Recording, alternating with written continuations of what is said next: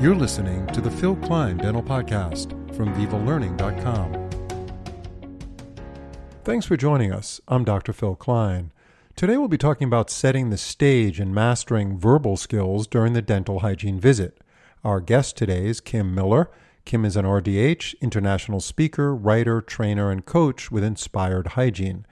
Kim's passion is to help clinicians incorporate the oral systemic link, treating periodontal disease with the whole body and mind, resulting in healthier patients and happier, more fulfilled clinicians. Kim, thanks for joining us on our show today. Thank you, Phil. I'm happy to be back.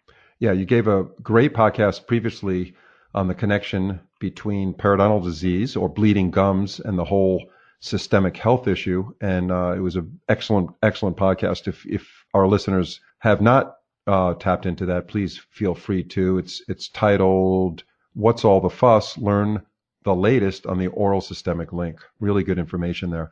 Um, so on this Thank one, you. yeah, on this one, we're going to be talking about the dental hygiene visit and verbal skills obviously are important not only in the dental practice, but in any business you're involved with. So um, let's start with the first question.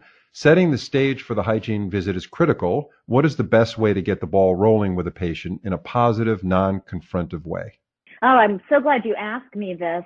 Uh, I I really I, this for me this particular issue is a real big sticking point. and I think all hygienists will tell you that we oftentimes get patients who, as soon as they sit down in the chair, they fold their arms across their chest and they say to us something along the lines of, okay, look, before we get started, I just want to let you know I haven't been flossing like I'm supposed to. I haven't been using that little pick between my teeth like you told me to do. And they feel like they have to confess uh, their shortcomings. And I do a lot of observation when I'm coaching with my clients, and I see this very thing happen a lot. And when the patient doesn't hit that head on with us, the other thing that happens is the hygienist gets the patient in the chair and starts immediately firing them with a series of questions.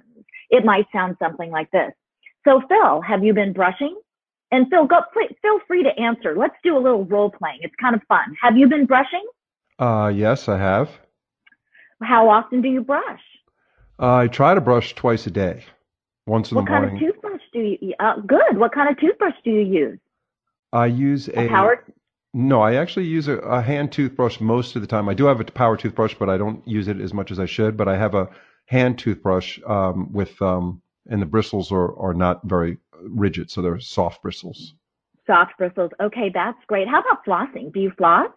Uh, you're asking someone who actually flosses religiously, so I may not be a good person to interview on this one. Um, yeah, I actually. No, it, it, it, the whole those, point uh, that I'm yeah the whole point I'm trying to make here. I'm sorry for interrupting you. Is that the hygienist fires a series of questions at the patient right. almost immediately upon the beginning of the appointment. And when I, you know, when we're talking about getting the ball rolling, with the hygiene visit in a positive, non-confrontive way, that's not that is not positive and it's not non-confrontive. And you know, you, like you just pointed out, are actually a religious flosser. And most of our patients are not. Right. Most hygienists will tell you about 10%, maybe less, uh, of our patients really devote any time to flossing. So here's my suggestion is to ask what I like to call the home care question.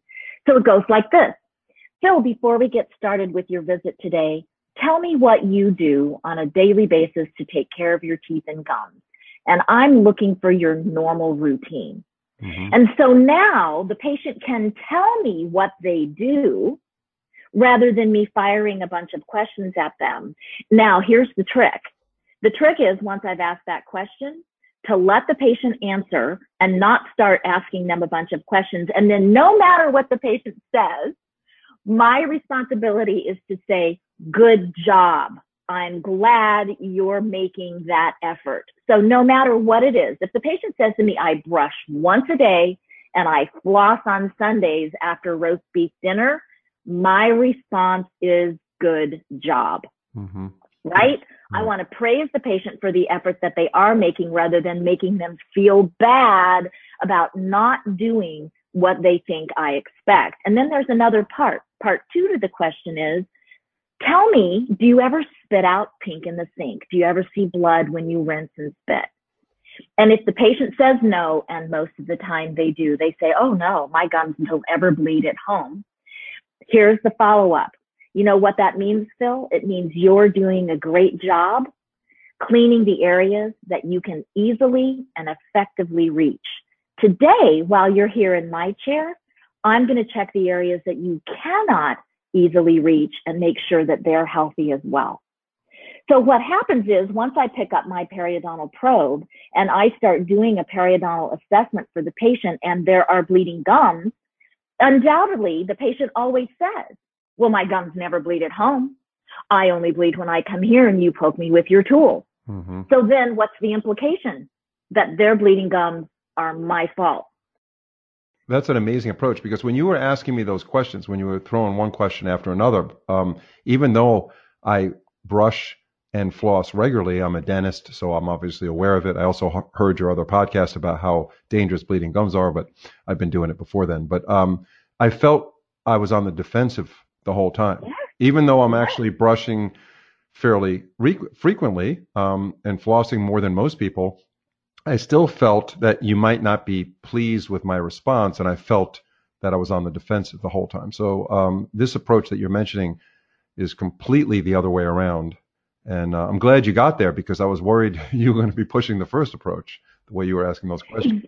Exactly, and most patients are used to the hygienist asking those series of questions. So if we turn the table and we start the appointment on a different foot, a more positive foot, uh, a more positive approach, which this is hard for hygienists.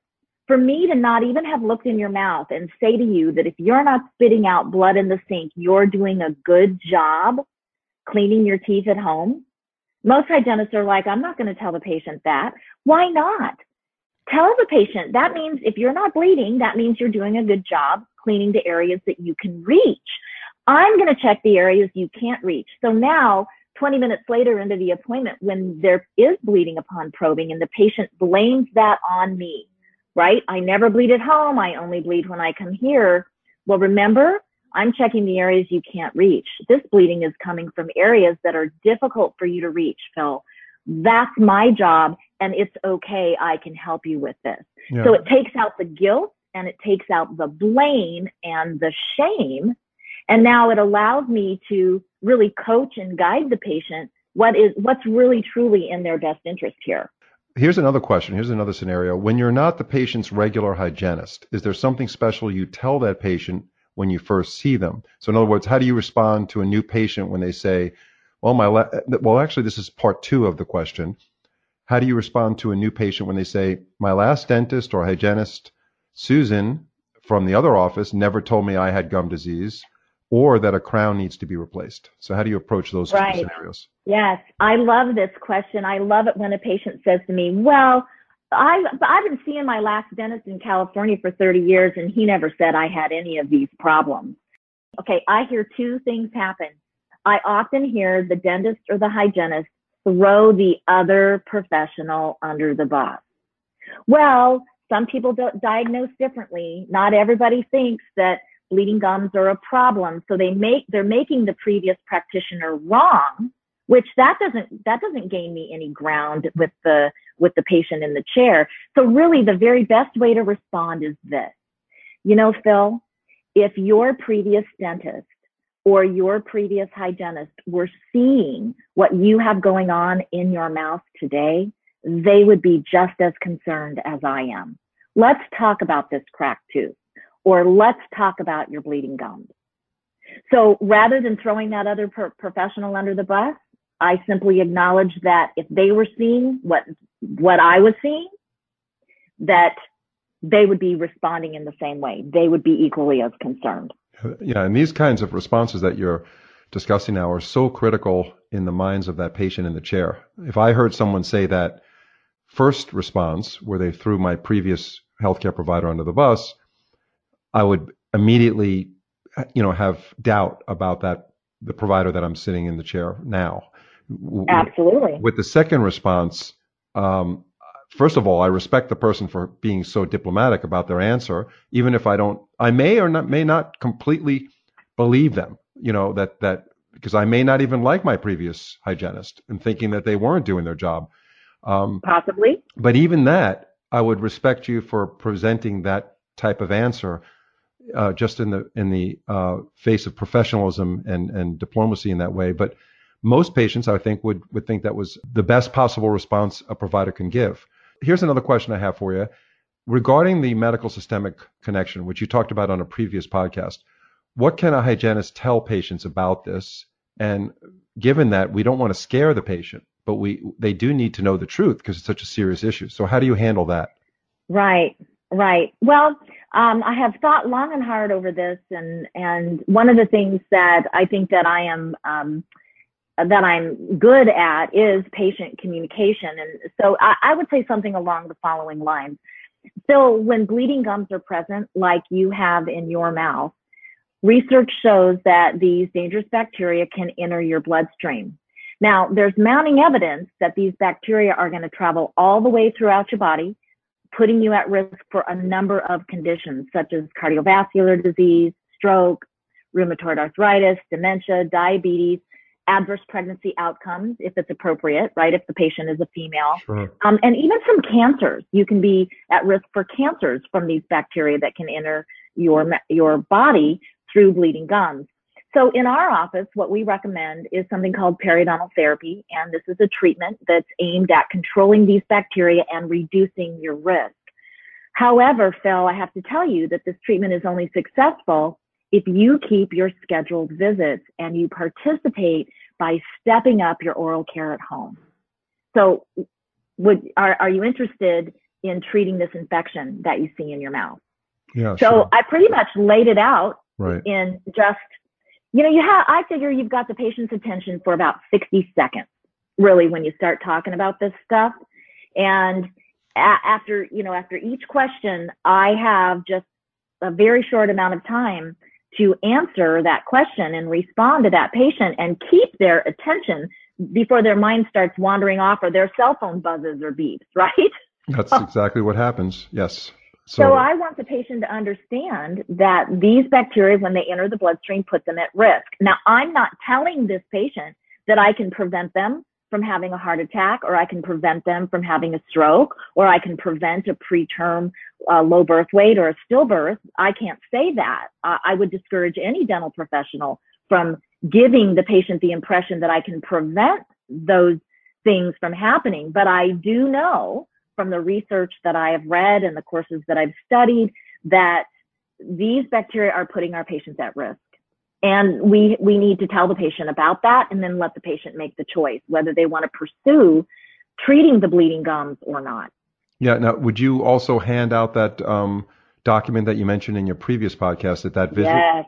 Okay. Yes, I would. In fact, I every patient that that sits in the chair that receives a periodontal evaluation or assessment should be given that copy of that landmark study so that the patient understands why I'm doing this. Just in case the listeners didn't catch the first one, could you just briefly go over that? Because that, that is so important to hand that out, I think. Yeah, it's called the Landmark Study, and it's a patient friendly version of this article that was published in the British Medical Journal, which is a systematic review. Let me give you the exact title here. It's called Causative Arterial Burden. High risk periodontal pathogens contribute to the pathogenesis of arteriosclerosis or arteriosclerotic vascular disease.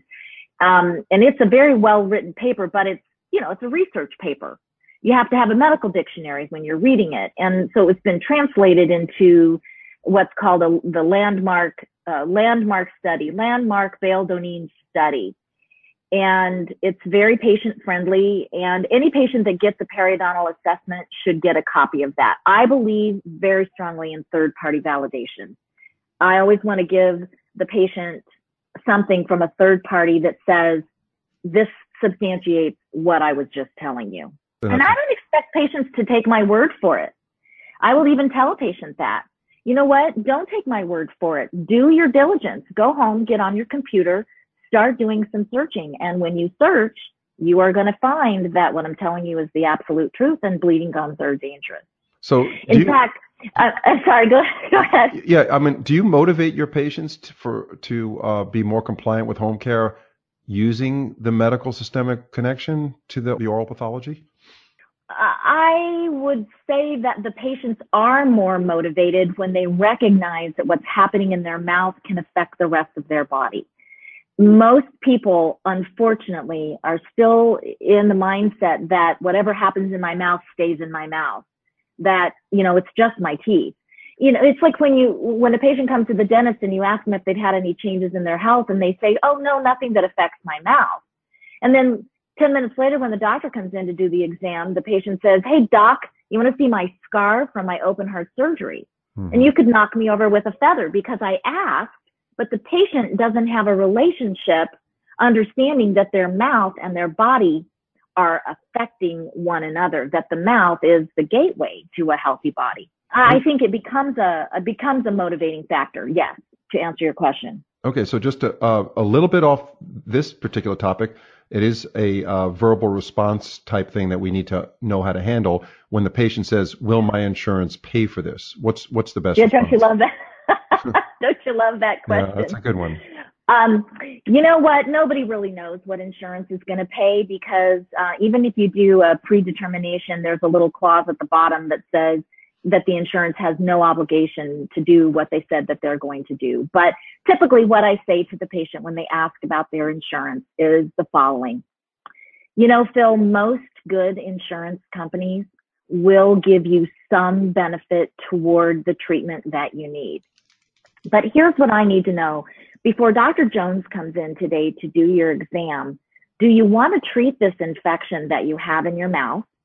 and get this under control. And here's what I can promise you is that our business team at the front desk, they are experts in helping our patients maximize their insurance benefit and fit their needed dentistry into their budget and their schedule. So we can help you with those things, but doctor's going to want to know when he comes in or when she comes in if what you if if you're interested in treating the infection. We can ha- we can help you with the money part and we can help you with the insurance. Do you want to take care of the problem that you see in your mouth? And so if it were a cracked tooth or, or missing teeth, or it was Invisalign that we were talking about, or, or um, all on four, or whatever, it doesn't matter. It doesn't have to be perio. It could be any condition. Everybody is interested to know that their insurance is going to give them some benefit. And I get that. They pay for it and they want to know that they can use it. So my job at the chair, when I'm at the chair with the patient on the clinical side, is to reassure them that our business team are experts, that they know how to maximize the benefits, and that we can help them fit their necessary treatment into their schedule and we can, um, I mean, into their budget, and that we can help get them into our schedule, get them an appointment that will work with their life. Yeah, no, that's uh, very good information. And very inspiring. It goes along with the name of your program, Inspired Hygiene. So that is all we're going to have for today's podcast. But I do want to let our listeners know what your email is in the event they want to reach out to you. And that is kim at inspiredhygiene.com. Is that correct? That's me. Yes, okay, that's so me. I welcome emails. Thanks again, Kim, for joining us. And we look forward to having you on future podcasts. Thank you, Phil. My pleasure.